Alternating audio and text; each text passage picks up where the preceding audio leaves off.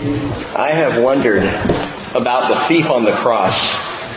As Jake mentioned that remarkable story in scripture. And I have wondered what the thief thought when Jesus died. Because there on the cross, the thief said, Jesus, remember me when you come in your kingdom. And Jesus said, today you will be with me in paradise. Well, the Bible tells us that Jesus took his last breath, crying out, it is finished. And he gave up his spirit. The Bible also tells us that the Roman soldiers came along and found both of the thieves still alive and so broke their legs so that they would die more quickly. So what that means is the thief watched Jesus die.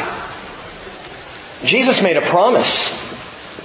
And I can imagine if I were that thief on the cross and I deserve to be, hanging on the cross, and as long as Jesus was with me, as long as he was alive, as long as he was breathing, perhaps able to believe that somehow, some way, he was going to usher me into paradise. And then he dies. And I really wonder what went on in the heart of the thief in that span of time, hours perhaps, as he hung there wondering, will he? Will I? Is this all true? The question really is, what did he believe? Did he take Jesus at his word? I believe he did because you see, Jesus said, not as a hope, but as a matter of fact, today you will be with me in paradise. Jesus had already looked into his faith, saw and knew that this man believed in him. Such that his faith was, maybe it wasn't mammoth, he had never gone to a seminary to study these things. Never been in heavy duty Bible classes as far as we know, but in that moment, all it took was a word. Remember me. And Jesus saw his faith and promised him life everlasting. We will meet this thief someday. No longer a thief, but a son in the house of God. Well, we're going to stick with Romans 4 a little bit longer this morning. So if you've got your Bibles, Romans chapter 4 verse 17. We, we went through all of Romans 4 on Wednesday night covered these things pretty in depth, but, but there's more. There's always more where God is concerned. So beginning in verse 17, picking it up from right there, as it is written, a father of many nations have I made you in the presence of him whom he, that is Abram, believed. Even God who gives life to the dead and calls into being that which does not exist. In hope against hope, he believed so that he might become a father of many nations according to that which had been spoken, so shall your descendants be. Without becoming weak in faith, he contemplated his own body, now as good as dead, since it was about a hundred years old, and the deadness of Sarah's womb, yet with respect to the promise of God, he did not waver in unbelief, but grew strong in faith, giving glory to God and being fully assured that what God had promised, he was able also to perform. Therefore, it was credited to him as righteousness. Now, not for his sake only was it written that it was credited to him, but for our sake also, to whom it will be credited as those who believe in him who raised Jesus our Lord from the dead. He who was delivered over because of our transgressions and was raised because of our justification. Father, increase our faith. Increase our faith, Lord. The marvelous thing about praying that prayer, Lord, you know that to increase our faith, it doesn't matter where our faith is. It doesn't matter how deep and rich and true and vibrant it is versus how tiny and little and shaky it is. We just say, increase our faith. Fill us up, Lord, to overflowing with a real and actual trust in Jesus Christ. And Father, in you as our God, a trust that you are going to do everything you said you would do. And help us, Lord, this morning, perhaps to understand our faith a little better. To set aside all the religiosity that gets built up around such words as faith and Father, to, to be freed up from that and to just hear your heart on this matter. We pray your Spirit would help us with this today in Jesus' name. Amen. Well, Abram stood out beneath the countless stars on what must have been a brilliantly clear, starry night in the rolling hills there of Canaan, Canaan then, Judea and Samaria now.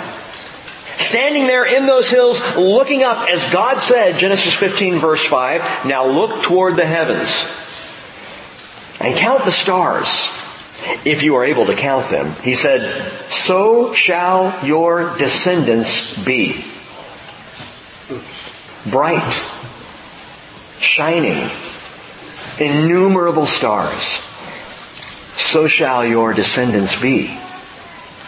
Now, speaking of stars, several news agencies picked up on a story just this last week. Interesting story found in the Astronomical Journal, which is a journal about astronomy. It's not just a big journal, you know. That would be possible, I guess, too. Astronomical. February 9th, 2016, an international research team at the Parkes Observatory in Australia has discovered hundreds of new galaxies. This year, suddenly we're recognizing more is out there that we did not know was out there. Using radio wave technology, they actually were able to cut through the Milky Way. To, to see using that Parkes radio telescope, they were able to go through the hazy stars, the dust of the Milky Way, and what they discovered behind on the other side unseen was another 883 galaxies. wow. A third of those galaxies we had no idea were there at all. Now scientists have long referred to this area as the zone of avoidance, the ZOA. And they believe this new discovery may help explain why this region beyond the Milky Way draws all nearby galaxies toward it. It actually is pulling galaxies in to that central location. It was given the name back in the 1970s, the Great Attractor. That's what science does. When they don't understand what something is, they name it and just leave it alone for a while. The great attractor. We're getting pulled in. It's that mysterious spot in the universe beyond the Milky Way who has such a strong gravity that it's pulling the Milky Way and thousands of other galaxies with a force equivalent to a million billion suns, according to researchers.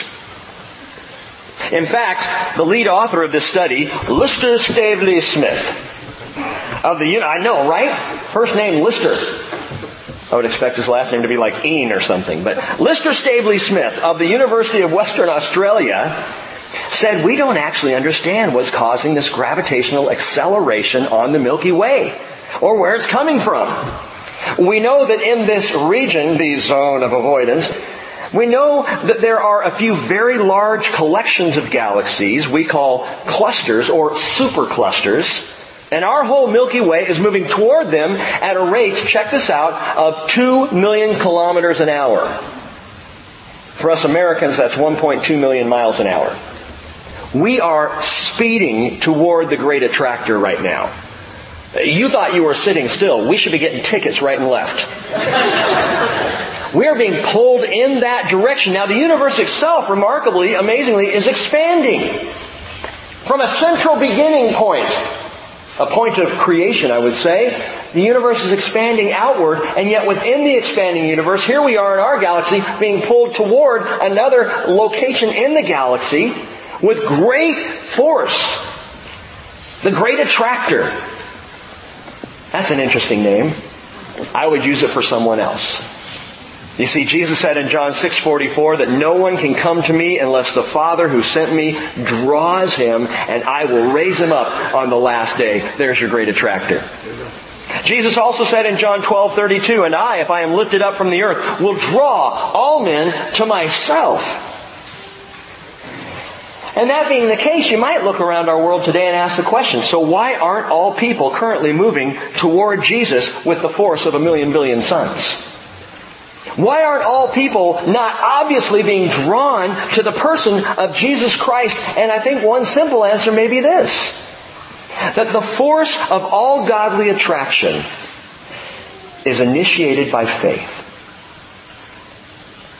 It begins with faith. Where there is no faith, there is no movement toward Jesus. But get this, once you trust Him, however little, once you take that first tiny step in trusting and believing in Jesus, you start moving toward Him at a faster and faster and more rapid acceleration. All it takes is a tiny step of faith. Trusting in the Lord. Genesis 15, 6 tells us after Abraham looked up at the stars, heard what God said, that Abram believed in the Lord. He just believed him. And he reckoned it to him as righteousness. That night, Abram just took God at his word. Having no reason to do so, he just accepted it as truth. So God called him righteous simply for believing in him. We need to understand that the issue of faith is absolutely astronomical. That it is key, that it is central. And I'm so enjoying our study through Romans because we're talking about these things. You know, we're looking at propitiation and redemption and justification and now faith. And you might say, well, faith. Yeah, I mean, we got faith. I got my faith. We understand faith. No, I don't think we do. Because it's not about what you do or what I do. The issue is what faith does. And we get to see this this morning in Abram. Christian faith is unlike any other in the world. Our religion, if you want to call it that, our, our faith, our belief system is different radically different than any other in all the earth and through all history. It's the only one that doesn't require you to do anything but believe. That faith, though it is seen in our works, I mean the evidence that faith is there, sure, that'll come out in the things that we do, but we don't do the things to gain faith, we don't do the things to prove it, we just believe. Show me another system of, of, of belief that does that that doesn't require you to keep a certain set of laws or pillars or requirements. But in Christian faith, we are called upon to believe. Now, here's how simple it is from a human perspective. We accept God. That's it. We accept God as He has revealed Himself. He's revealed Himself in creation, Romans 1 tells us. He's revealed himself in his word, Psalm 19 tells us. And most of all, Hebrews 1 tells us, in these last days, he has spoken to us through his son Jesus. So he's revealed himself in Jesus Christ. He has shown us who he is, and now he says, will you trust me? Will you believe in me? That's my part, and that's simple. That's the itty bitty part. Childlike faith. The divine perspective is much greater. In fact, greater than the pull of the entire universe. Listen to this. I just want to read it to you. This is out of Hebrews chapter 6, verse 13. Listen carefully because the wording is heavy. When God made the promise to Abraham, since he could swear by no one greater, he swore by himself, saying, I will surely bless you and I will surely multiply you. And so, having patiently waited, he obtained the promise. For men swear by one greater than themselves, and with them an oath given as confirmation is an end of every dispute. In the same way, God, desiring even more to show to the heirs of the promise the unchangeableness of His purpose, interposed with an oath, so that by two unchangeable things in which it is impossible for God to lie, we who have taken refuge would have strong encouragement to take hold of the hope set before us. You get that? Huh? Listen again to this verse. By two unchangeable things God swore. Two unchangeable things in which it is impossible for God to lie. What are those two things? His nature and His Word. He gave Abraham his word, which he cannot do untruthfully. He must tell the truth. God is truth, so when he speaks his word, it is always truth. That's all you get from God.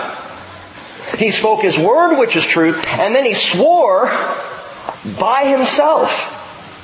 His word and his nature, both unchangeable, both rock solid, and that's how God presented the offer, the promise to Abram. I'm going to bless you. Multitudes are going to come from you. It's going to be remarkable. Now, when God first did that, back in Genesis 12, Abram was not a young man, but still old enough that he could perhaps bear kids. When he spoke it again in Genesis 15, Abraham was 86 years old.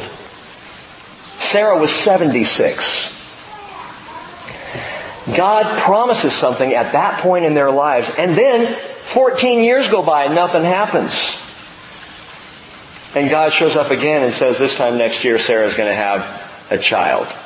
At that point, Abraham was 100 and Sarah was 90. Are you kidding me? but God swore on himself and by his word, his nature, his word, unchangeable, rock solid.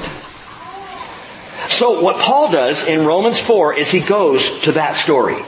He goes to Abram. He wants to explain, not just explain faith, but he wants to show what faith does.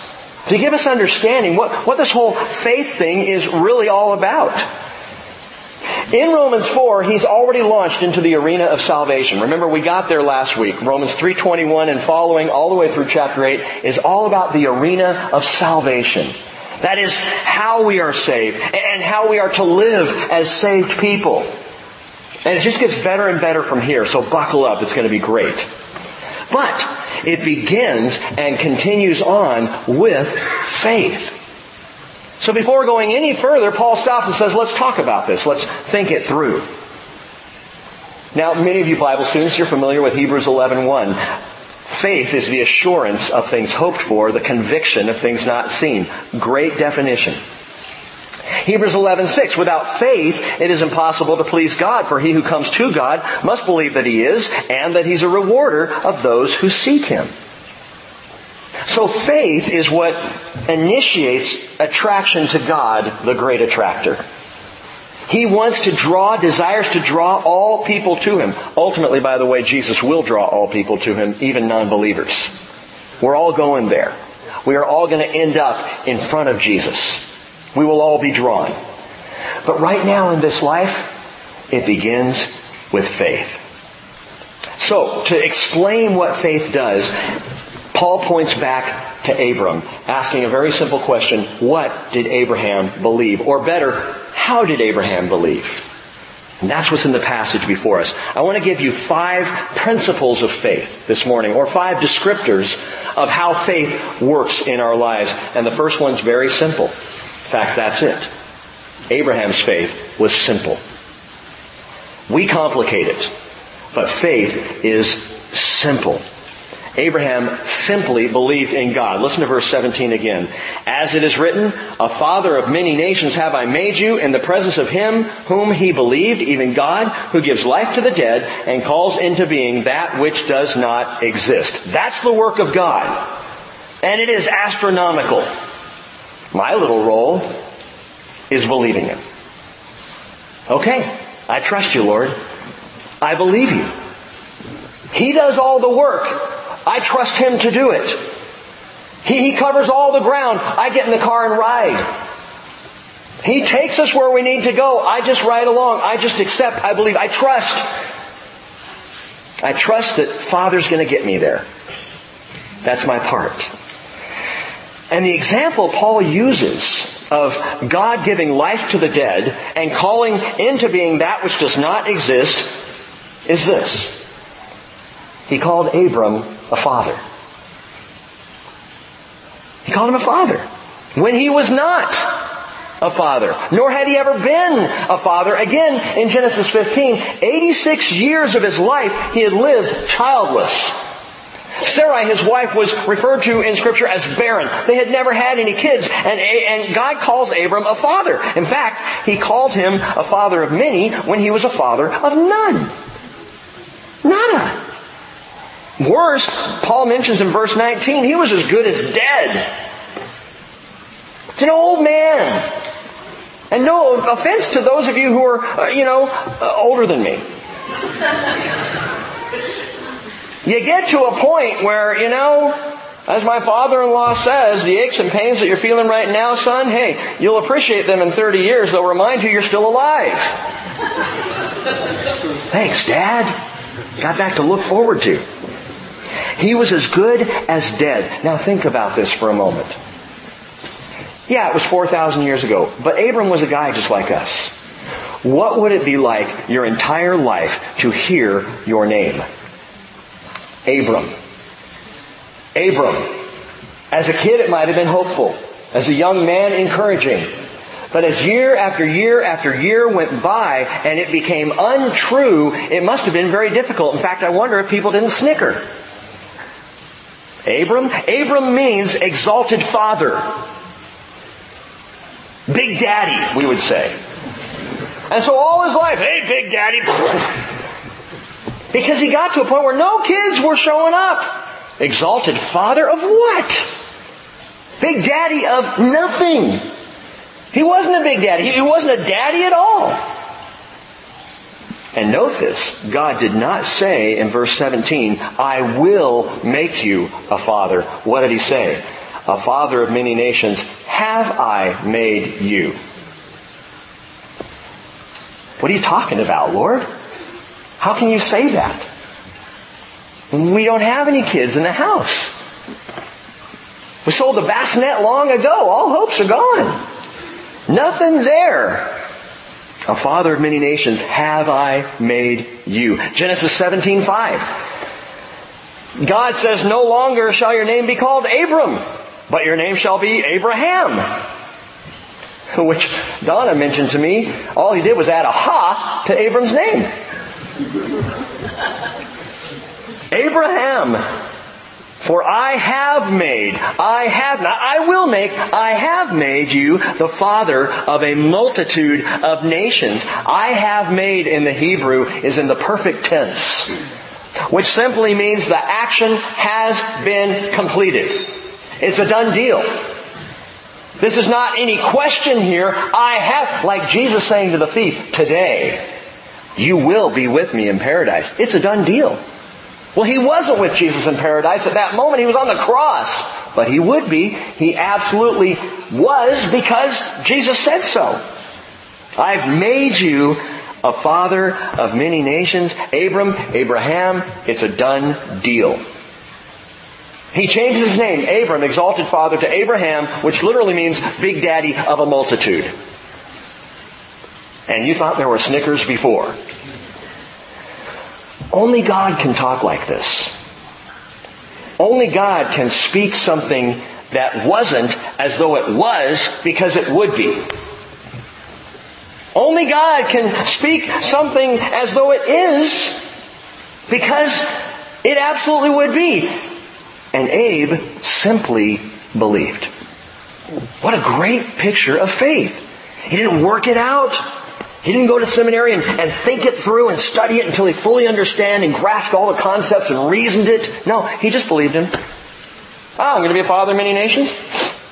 As he's leaning on his cane, okay. I trust you. Sounds good to me. Somehow he knew that for God to be God, things like old dead bodies were trivial. Not a problem. That God is not limited to the mediums of human artists. You know, like oils or, or textiles or clay. In fact, God works in the materials that are the stuff of nothingness. Walked out into the kitchen area yesterday evening. And my daughter Anna Marie and her friend Victoria, who's staying with us this weekend, and uh, uh, Margaret and Lydia Daly were all there. And, and Naomi, and they had all of Cheryl's nail polish out on the table. Now when I see things like this, I just turn around and walk away. because that stuff scares me, I kid you not. And they, you know the stuff that they, they take out to take the nail polish off? You can get a buzz from that. That's not good. So anyway, but they have all this stuff out there, all of these materials with which to paint their nails. Do you realize that God's kitchen table has nothing on it? My table always has something on it because there's always something going on. Uh, Cheryl is into coloring and Anna Marie and the kids are too, and so there are always coloring books all over the table. There are pens and crayons and all kinds of different ways to bring beauty to our house, I guess. And just look at this mess and they go, well, that's the stuff, that's the medium that they're working in. Naomi loves to watercolor, she'll get out her paints, and so all of this stuff, God has a completely clean table. Because He works in nothing. That's the medium that He uses. It's funny, after first service, Ray Rempt came up to me and, and, and said, you know, Rick, the hydrogen, hydrogen atom, and after that I don't know what he said. Talking to the left. Wait, okay. But, but then he, he said, do you realize that what is, what, what there's the most of in the universe is actually nothing? That there's more nothingness in the universe than there is stuff. So God's got a lot to work with. And I thought, that's good. That'll preach, Ray. Nothingness. In the beginning, Genesis chapter 1 verse 1, God created the heavens and the earth. And the word created, you Bible students know, it's bara. It means to create something of nothing. God sat down at his kitchen table and went, alright, let's see. Water, uh, earth, sky, light, and just started out, nothing was there. He's just, this is what he does. It's marvelous. For God, creation is, you could say, immaterial. He didn't borrow to create, He borrowed all creation of nothing. So when Paul writes in 2 Corinthians chapter 1 verse 18, as God is faithful, our word to you is not yes and no. For the Son of God, Christ Jesus, who was preached among you by us, was not yes and no, but is yes in Him. For as many are the promises of God, in Him they are yes, because when He speaks it, He's gonna do it. Because when He says it, it is a done deal. Therefore also through Him is our amen to the glory of God through us. Question is, can you, like Abraham, believe in a God who can call into being that which does not exist? Do you believe in a God like that? Your marriage may appear to be nothing. Do you believe in a God who can call into being something that doesn't right now currently look like it even exists? Your job prospects may look to be non-existent. Do you believe in a God who can call something out of nothing? Your physical health may seem to be a, a fictional hope. You've got an illness, you've got a disease, you've got some kind of problem, and it's like, this is not even a possibility. God calls something out of nothing. Do you believe that? Do you simply believe it? Because He works beautifully in the realm of nothingness. Simple faith. Abraham believed it. There was no reason to. In fact, Paul goes on, verse 18, he says, in hope against hope he believed so that he might become a father of many nations according to that which had been spoken, so shall your descendants be. Without becoming weak in faith, he contemplated his own body. I know you've done that before. You look in the mirror and you go, boy. Maybe you younger people don't. You go, yeah. I did that once or twice when I was like, I don't know, 10. He contemplated his own body, now as good as dead, since he was about 100 years old, and the deadness of Sarah's womb. He thought about these things. God said, so shall your descendants be, and for a split second, Abraham went, all right. Okay then. I believe you, Lord. Paul says, in hope against hope. Now, what does that mean? Listen, note this, the second aspect of faith. Not only was Abraham's faith simple, his faith was spiritual. Spiritual. That is not physical. If it were physical, then looking down on himself and contemplating his body, it would have been over right then. It wasn't physical. There was no earthly reason, no physical grounds for Abraham to hope in this promise. That's hope against hope. Human hope pitted against godly hope. See, human hope is fragile, falls apart. Godly hope is rock solid. And God often does this Understand, in your life, in my life, with His promises, He will often pit hope against hope. What is absolutely hopeless, He'll throw in a word of hope to see how you're going to do with it. He pits the two against each other. Why? So that we might understand hope when there shouldn't be any. When there really shouldn't be any hope at all. And faith is the mechanism of this. Faith is where it happens. It doesn't start with hope, it starts with faith. I trust Him and suddenly begin to have hope that doesn't make any sense. Hope in spite of the mess of my life. Hope in spite of broken relationships. Hope in spite of my worries and concerns and troubles and issues. I have hope. Why? Because of faith. Simple faith. Spiritual faith. Faith, gang, births hope. It's one of the marvelous byproducts of faith. When I trust Him spiritually, that is beyond the tangible physical life, beyond all the evidence, if I will just trust Him regardless of what the evidence around me says, hope arises. Faith births hope. Let me see if I can explain this, because I, I think we got a little issue. We, we need to extricate this idea of faith from so much religious jargon. We use the word faith and we use it so casually and so often that sometimes it gets uh, corroded. So let's clean it up a little bit. Let me ask you this. Think this through with me. Romans 8:24, Paul says, "In hope we have been saved." But hope that is seen is not hope. Right? That makes sense. If you see it, it's not hope. It's just it is what it is. He says, "For who hopes for what he sees? But if we hope for what we do not see, with perseverance, we wait eagerly for it. And he's talking about our salvation. So here's my question to you. Show of hands. How many of you believers in Jesus accept that there is a heavenly future with Him? Now, remarkable, because first service they all raised their hands too. Quickly, easily. Oh yeah, of course, eternal salvation, got it. Okay, that being the case, then why are we ever hopeless? When it comes to our trivial, silly, little troubles of life. What you all just told me is that I believe that I'm going to live forever eternally with Jesus in heaven. I, believe in that. You've never seen it. That's because it's spiritual faith. You believe spiritually something you can't see, but you accept it as true and real. You believe it. And yet, when the car won't start, it's hopeless. When the doctor calls, it's hopeless. When the argument spikes too high with the spouse, it's hopeless.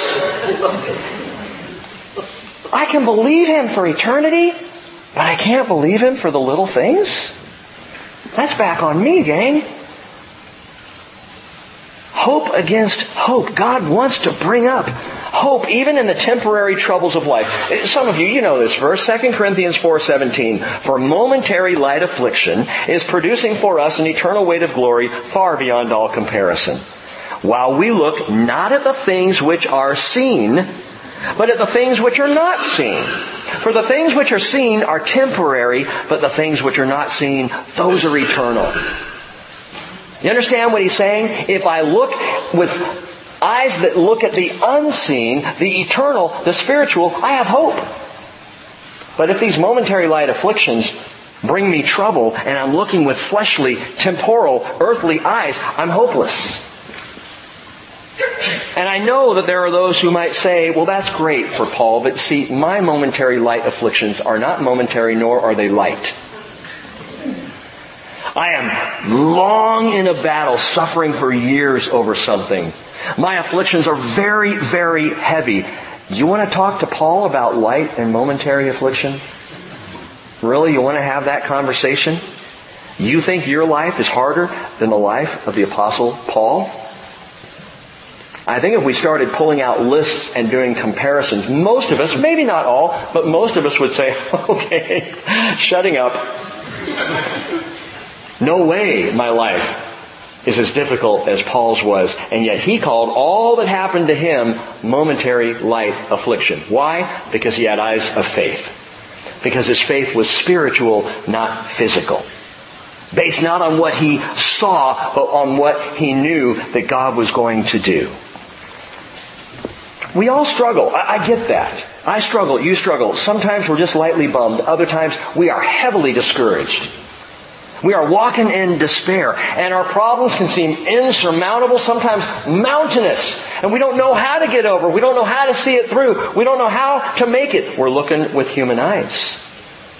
We're not looking spiritually because if we were looking spiritually, we'd be like, whatever, God's gonna make this work. I don't know how. But somehow a multitude's coming from this old guy. Psalm 121, the psalmist spoke these words, completely understanding. I lift up my eyes to the mountains. From where shall my help come? Now there's that scene in The Sound of Music, you know, where Mother Superior starts singing, climb every mountain. You know. I, as a kid, I would watch that scene and I thought, she's gonna die before she's done singing. This is gonna be the tragedy of the sound of music. It'll be the sound of death and then we'll move on. You know, Mother Superior is gonna, you know, take a header on the floor. I don't know. I will look, as she says to Maria, I will look to the mountains, to the mountains from whence cometh my help. Wrong! The mountains are the problem. The mountains by the psalmist were filled with enemies. I look at the mountains and I say, what am I gonna do? I've got mountains of problems, Lord. How am I going to surmount this? And the psalmist says in Psalm 121, 2, my help comes from the Lord, maker of heaven and earth. I'm not looking to the mountains for help. What's that? Environmentalist. What I look to, I go for a walk in the mountains and that really helps. Well, that's dumb. Because you're going to come down the mountain and the problem's going to be right there waiting for you, right? The mountains are the problems. The Lord is the answer. Amen. Faith that is simple, faith that is spiritual. And the truth is, when I'm overwhelmed by the stuff of life, you know what I need more than anything else? I need to be overwhelmed by God. I need to come and sit and worship and just get overwhelmed with His goodness, His mercy, His power, and His grace. And when I'm overwhelmed by Him, simply, spiritually, my faith births hope.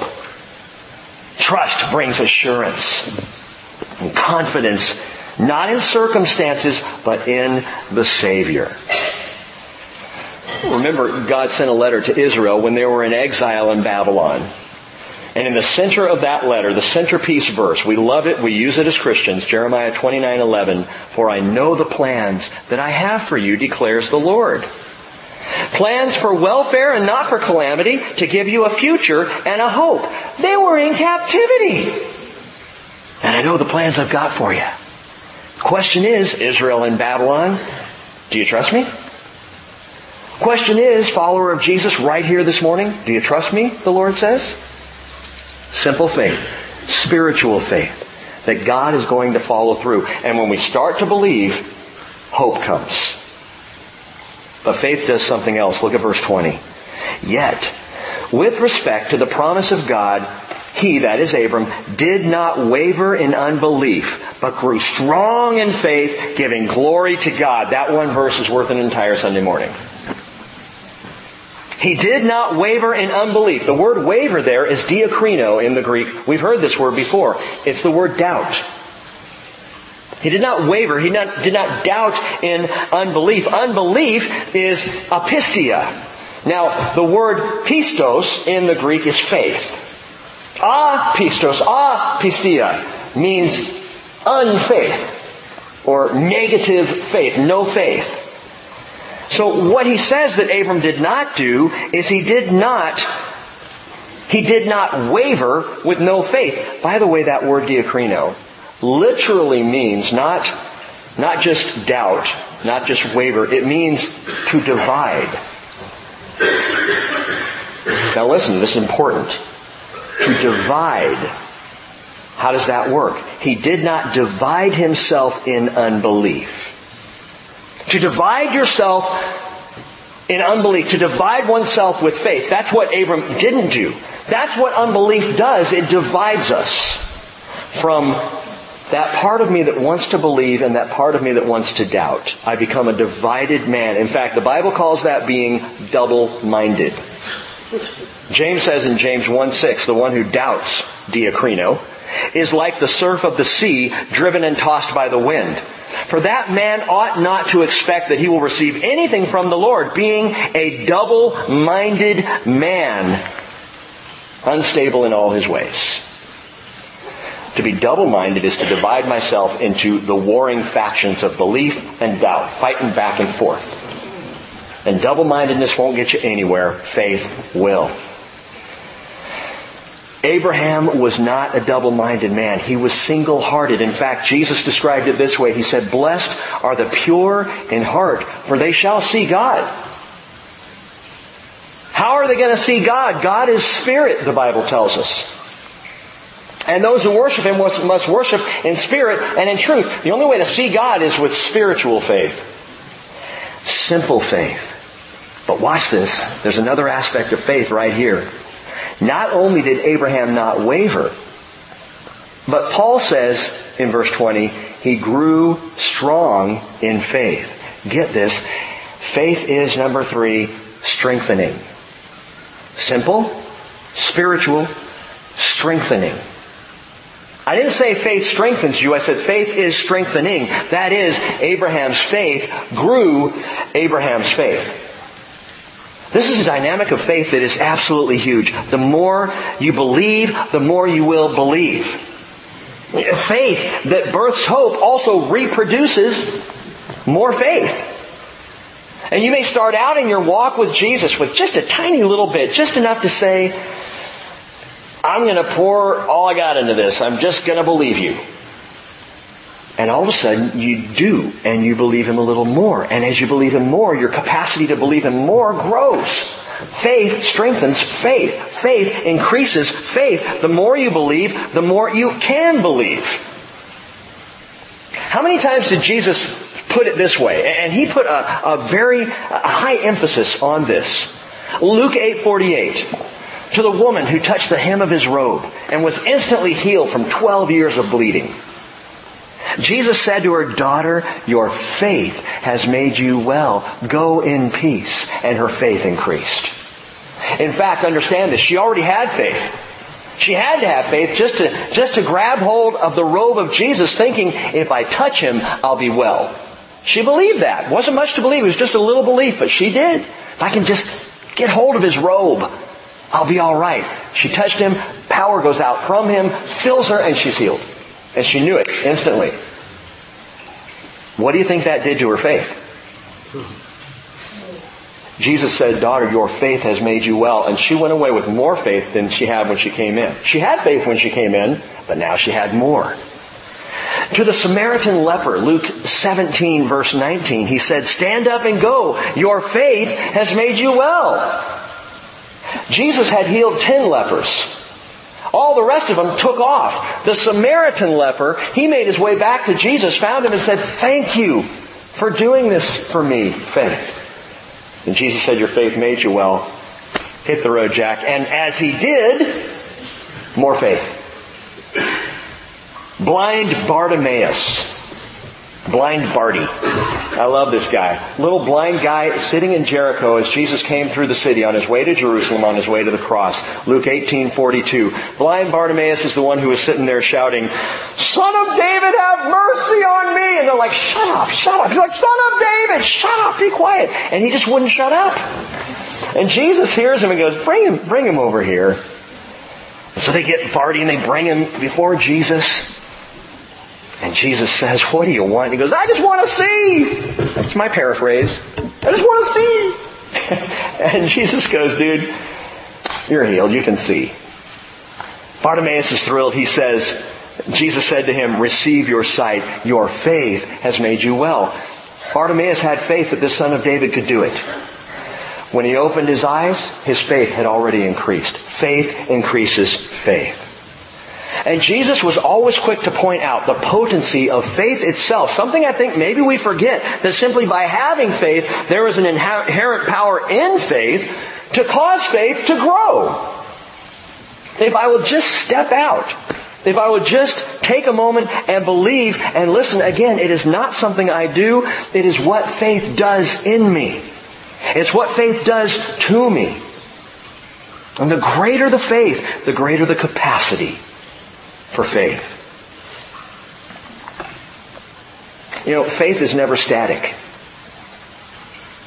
It's either growing or it's dying. It never sits still. So I'm either feeding faith and growing in faith and faith birthing more faith in my life, or I'm shutting down faith and it's dying off. Which is why the apostles cried out in Luke 17 verse 5, Lord, increase our faith. And what did the Lord say? Dudes, if you had the faith of a mustard seed, you would say to this mulberry tree, be uprooted and planted in the sea, and it would obey you. And Jesus cannot lie. I'm still waiting for that much faith.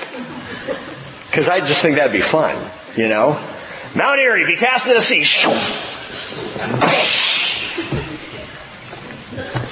Faith. faith the size of a mustard seed. Because faith, like a seed, increases and produces. It produces hope. It produces more faith.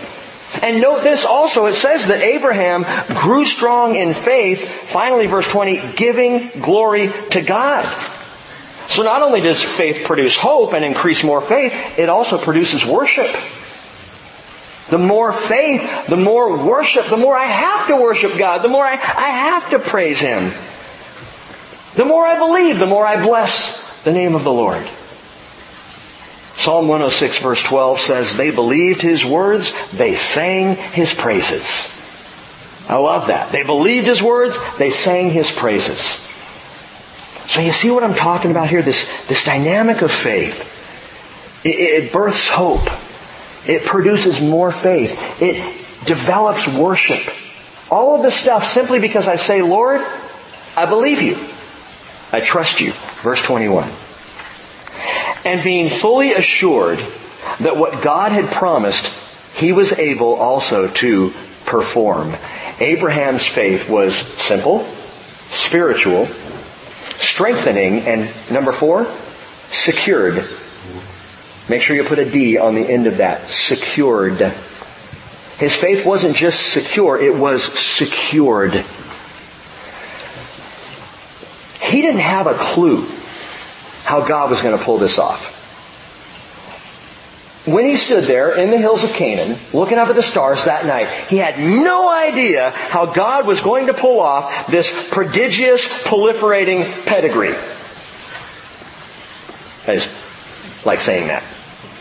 Many nations from one elderly aging couple. Really? Many nations? He didn't know how. He didn't know why. He just believed, get this, he just believed that if God promised it, God was able to perform it. That's so simple. Do you believe that? If God promised it, he was able to perform it. Numbers 23:19. Has he said and will he not do it? Or has he spoken and will he not make good? Remember where we started in Hebrews 6. God gave two unchangeable promises based on His nature, based on His Word. He cannot speak a lie. He can only speak truth. And so if He speaks it, guess what? He's going to do it. And He is able to do it. He is able to perform it. Now, please listen because there's a problem inherent in this verse, verse 21, that I think really trips up followers of Jesus. It trips up Christians. Note this again. It says, he was fully assured that what God had promised, he was able also to perform. What God had promised. He doesn't say what Abraham expected. He says what God has promised. And sometimes we slide into the place of thinking that God is going to do something, He has to do something because we really, really, really, really want it to happen. I asked you for this, God. Sometimes we fool ourselves into thinking God told us He was going to do it because we want it so badly. So I'm just, I'm just sure that God's all over this one. But He never promised it. He never said he was going to. We just assumed it. Abraham heard God's word and understood that what God promised, he would perform. But sometimes as believers, we have our own agenda. We have the things that we want God to do for us. And we get upset when he doesn't do those things. Let me ask you a question. What do you expect out of God? What do you expect out of God? He owes you nothing. And sometimes we think he owes us quite a bit. I mean, I've been at church every Sunday for like four weeks in a row. I even showed up one Wednesday night to prove my faithfulness and said, come on. God, you owe me. God doesn't owe you anything. He doesn't owe me a thing. The fact that I live and breathe is a gift. The fact that I was ever created and given life is a remarkable gift. God owes you nothing. And yet we sit around and we have certain expectations that we place on God and when things don't go the way we want them to go, faith starts to waver. You know why? Because it's faith in yourself. Because it's faith that's self-centered. It is not centered in on the person of God or the Word of God. What do you expect out of him? The question is not, does God keep my word? The question is, does God keep his? Is he faithful to perform what he said he was going to do? He's simply not required to keep anything that I have expected or assumed out of him. And it comes out in questions like this. What has God done for me lately? I think a far better question is, Lord, what are you doing? And how can I be a part of it? Truth is, my friends, when we place our trust in Him, what He draws us out of is ourselves and into His purposes. And what's amazing about that is as I trust Him, I get drawn into what He's doing, what He wants to accomplish, what He wants to take care of in this world. And I don't matter. I mean, I do. I matter to Him. I know He loves me. But it doesn't matter what I want to do. What's He doing? That's what I want to do. Where's He going? That's where I want to go when I'm trusting Him. But when I'm all focused in on self, I don't want to do that. I want Him to fix here. I want God to join me in what I'm doing. Well, He never said He would. The question is, will we join Him in what He is doing? This brings me to the last descriptor, if you will, of Abe's faith. Note that God didn't ask him, check this out, He didn't ask Abraham to look back and believe. He didn't say, okay, Abe, you know, I called you out of Ur of the Chaldees and I called you to come to Canaan's land. You had that brief stop in Haran and finally you made your way over here. And, and, and I want you to think back on our little travels together and I want you to trust me in all those, in what happened. He, he doesn't say that. He asked Abraham to look forward. So, number five, Abe's faith was simple Abe's faith was spiritual. It was strengthening. It was secured. And number five, it was in the subsequent. Abe's faith was in the subsequent. What do you mean? Let me put it this way. I absolutely, and some would disagree with me on this, tragically. I absolutely believe in every word the Bible teaches. I believe from cover to cover, every single story, I believe every word of every verse of every chapter of every page of every book of the entire Bible. I believe it's all true. I believe it's all literal. I'm just that kind of guy. I go back and I believe in the literal, actual, true stories of the past. Adam's apple. I believe. Noah's flood. Jacob's ladder. Jonah's whale. I accept it as truth, that it actually happened. I believe that. I have faith in it. I believe in all that Jesus taught and all that Jesus did as spoken to us in the scriptures. But listen, usually when we talk about faith, that's what we mean. Huh? We, we think that faith is the collection of facts that we now accept to be true. That's my faith. What's wrong with that? Nothing. The problem is that that's faith as a noun, and God wants us to have faith as a verb. Faith as a noun is I have my faith, this system of belief. And all these stories, true stories, and all that scripture tells me, true words, and I have my faith in that, and I'm grounded in that, and of course I'm pro-life, right? I'm pro-traditional marriage. I'm pro-Israel. I'm, I'm pro-morality. I'm pro all these things. All good things. All important. All should flow out of our system of belief. But that's faith as a noun. God, when He called Abraham to believe, was looking for faith as a verb. Look at all this. And Abraham believed him. He acted on it. He had no reason to. But he believed.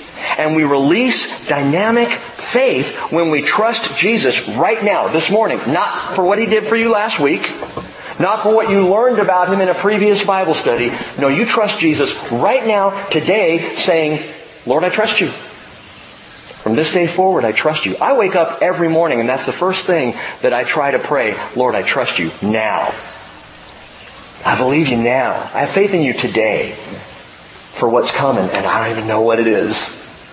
But I believe you're doing it. When Abram first believed, it was just him and Sarah. In the years left to him, he never saw what ultimately would come of his faith. Oh, he saw a fulfillment in that Isaac was born. Laughing boy. That's what Isaac means, laughter, because Sarah laughed when she heard that she was going to have a baby at the age of 90. I don't blame her. She looked at her husband and went, and she laughed and then a year later gave birth in laughter and they named him Isaac whose name means laughter and it's marvelous that he really was Abraham.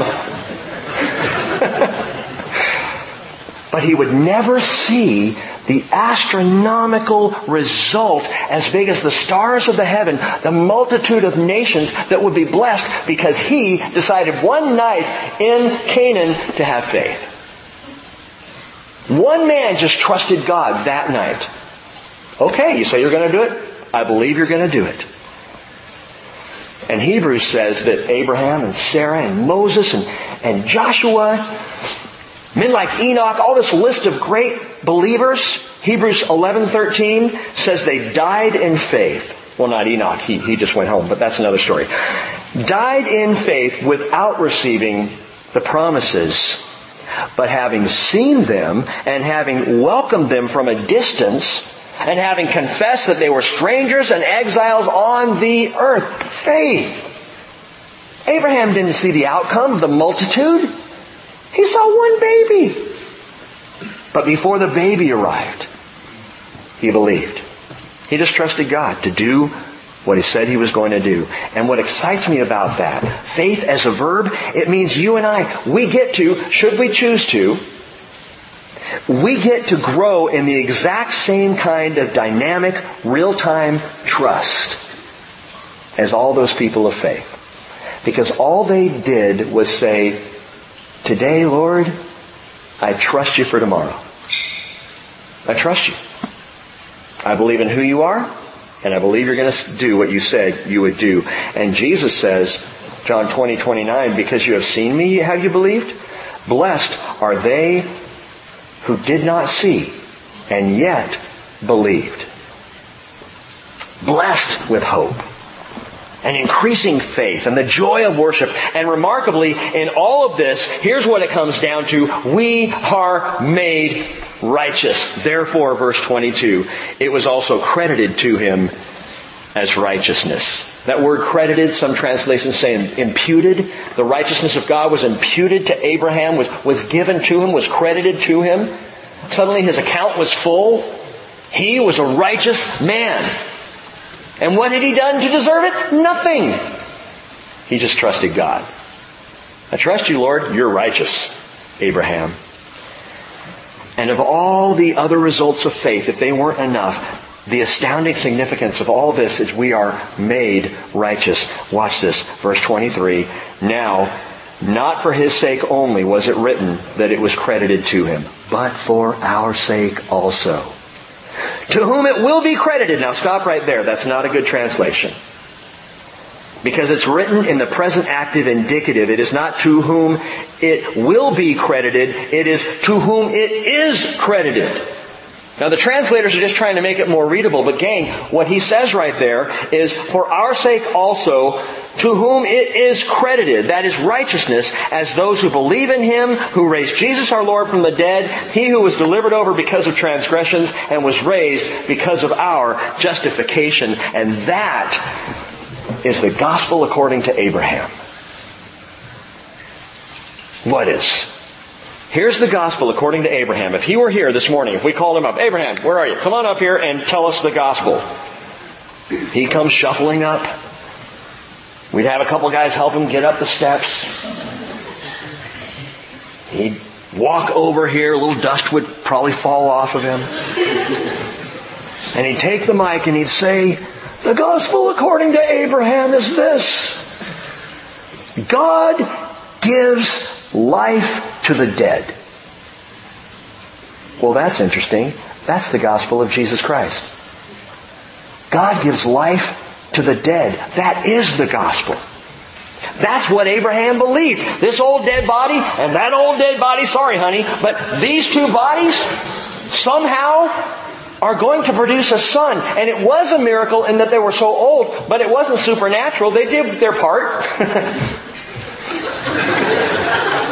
and a son was born to them because they believed in God. Not just that he was going to give them a son, but that there would be a multitude of faith to follow. God gives life to the dead. Do you believe that? God gives life to the dead. Romans 10:9 says if you confess with your mouth Jesus as Lord and believe in your heart that God raised him from the dead, you will be saved. Because God gives life to the dead. Peter beautifully sums up everything Paul's saying this way. 1 Peter 1.20, For Jesus was foreknown before the foundation of the world, but has appeared in these last times for the sake of you, who through him are believers in God, who raised him from the dead, and gave him glory, so that your faith and your hope are in God. Question, can God create life out of the dead in you? Can he take the dead man, the dead woman, and raise him, raise her up to life? That is the gospel according to Abraham. As good as dead, God did this wonderful thing. Hey, guess what? Jesus wasn't just as good as dead, Jesus was dead. And he told his apostles over and over through his ministry, I'm going to rise again. On the third day. So keep that day open on your calendars. Easter Sunday. I want you guys there. I'm going to rise. He said it over and over. The promise was given. And he did rise. He was dead. Now he's alive forevermore. And just as God gave life to Sarah's dead womb, so he gives life to those who are dead in sin. Let me just sneak into Romans 5, verse 1. Listen to this. Therefore, having been justified by faith, we have peace with God through our Lord Jesus Christ, through whom we also have obtained our introduction by faith into this grace in which we stand, and we, watch this, and we exult in hope of the glory of God, and there it is, subsequent faith. Faith in what is to come.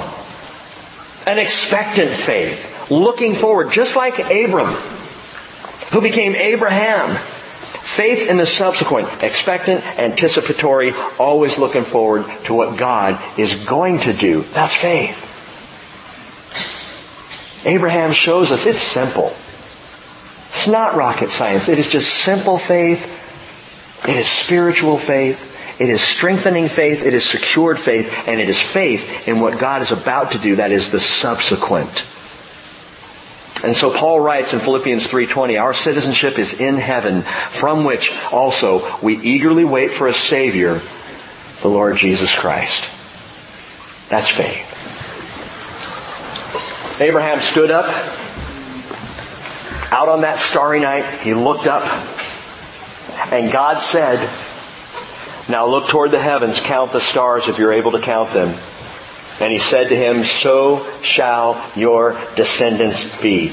Ask yourself this. How many people across the last 4,000 years, how many people have trusted the Lord with the same simple faith that Abram had that night? The answer? Count the stars. That's what faith does. Don't you for a second this morning think that your decision to trust God or believe in Him is insignificant. What do you think Abraham thought out there on the hills by himself Okay, I believe you. Did he have any idea how big that really was? I don't think so. I think he just trusted God. And that's all you have been asked to do. Today, this morning, will you just trust him? Will you just put your faith in him? Daniel 12:3 tells us those who have insight will shine brightly like the brightness of the expanse of heaven, and those who lead the many to righteousness like the stars forever and ever. Gang, Jesus is the great attractor. He is where we are all headed. If you'd like to get there a little more quickly, and if you'd like to arrive in relationship with Him, put your faith in Him this morning. Father, increase our faith. Help us to trust you. In Jesus' name, amen. If you need an increase of faith, if you desire it, if you want a little help just praying that through, or if you'd like to give your life to Jesus this morning, then come on forward while we sing this song. Prayer team, you can come on up.